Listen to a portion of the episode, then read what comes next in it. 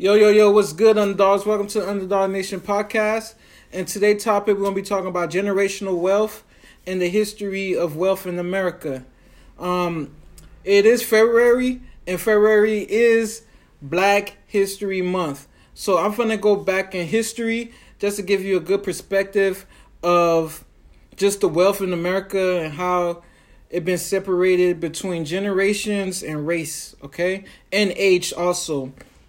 So I want to start off to say that um wealth is an important thing in America. America is the land of the free, but nothing is free here. So if you got the mindset that money is not everything, you have the wrong mindset. My the money doesn't determine who you are, just determine what you could get. So if you want a lot of things in life, you need a lot of money. That's just a disclaimer. So to see where we heading, we gotta look back. I'm gonna give you a little bit of history from 1990s to 2019. The baby bloomers and baby bloomers are the ages of 56 to 74. That them are baby bloomers.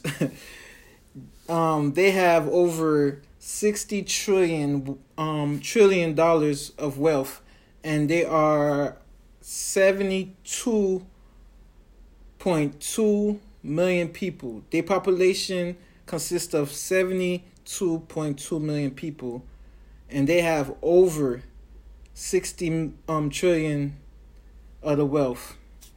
Generation X, Generation X is the ages of 40 to 55. They have over 28.6 trillion, and they their population is 65 million people. All right.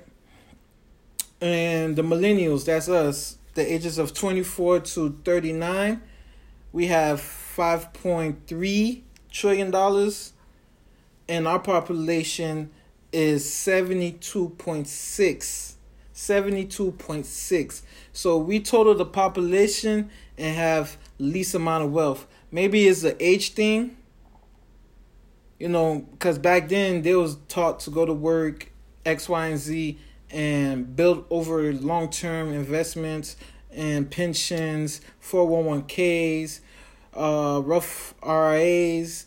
So it's like, to me, I feel like the age do matter. Because if you got like 40 years on me, you should be making more money. But we can't use that as excuse because we top of the population right now and the average saving for the baby bloomers is 800,000 and for generation X is 400,000 and just for the millennials is 68,000 yeah 68,000 that's all put together they feel like we could save. And I feel like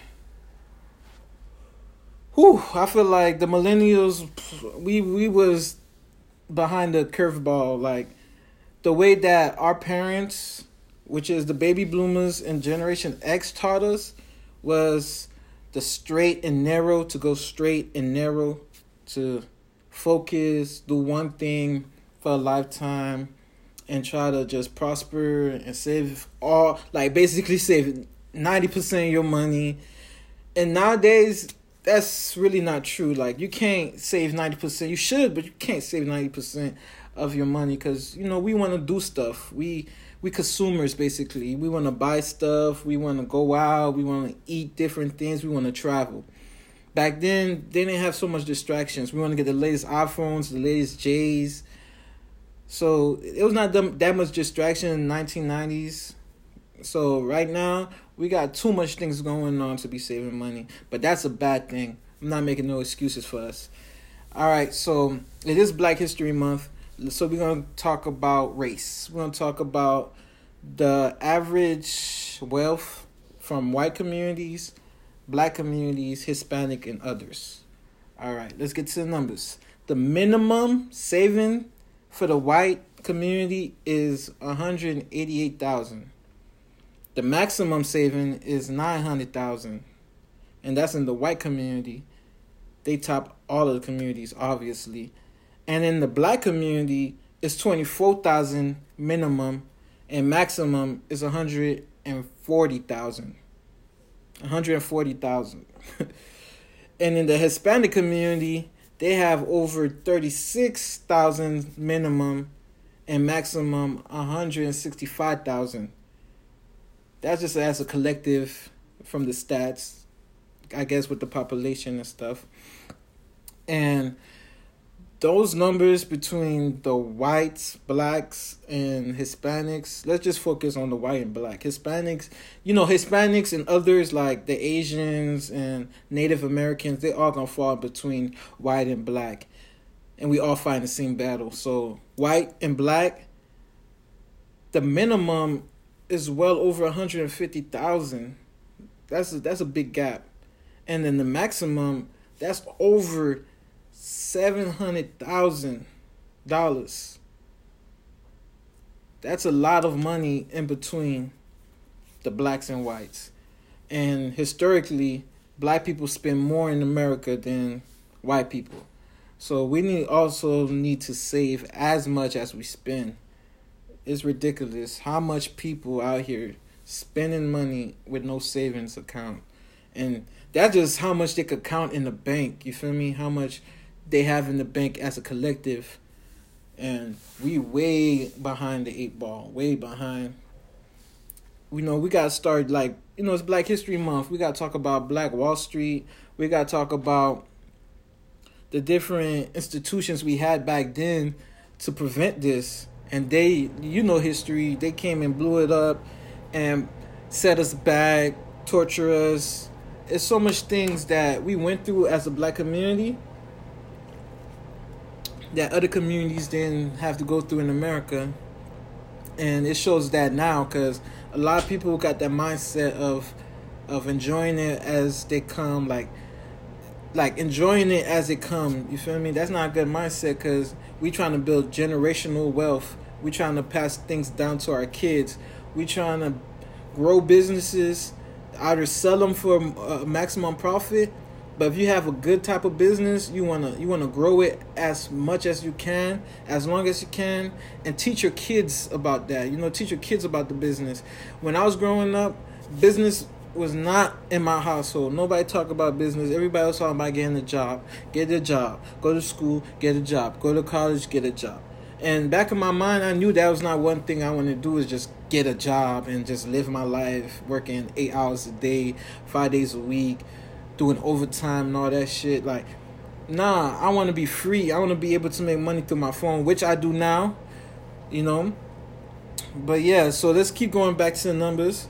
So they say under the ages of 35, black people have 15% wealth. It's 15% of black people in the age of 35 has a savings account. 15% of millennials have a savings account.